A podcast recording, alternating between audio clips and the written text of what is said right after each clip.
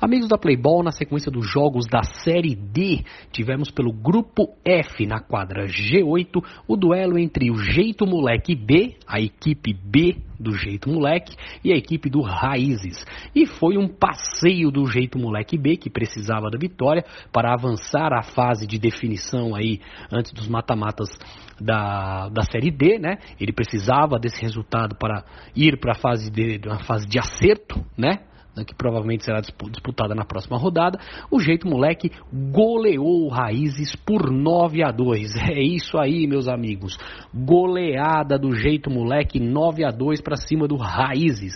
O Daniel camisa 20, já veterano Daniel camisa 20, foi o grande destaque da partida, aonde ele marcou três gols no jogo.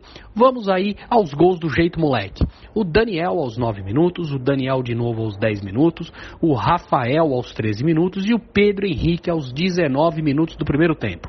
No segundo tempo, marcaram o Nicolas Almeida logo a 1 minuto, o Pedro Henrique novamente aos 7 minutos, o Daniel novamente aos 16, o Rafael aos 20 minutos e uma coisa que chamou muito a atenção de todo mundo, o Leonardo marcou o nono gol aos 23 minutos.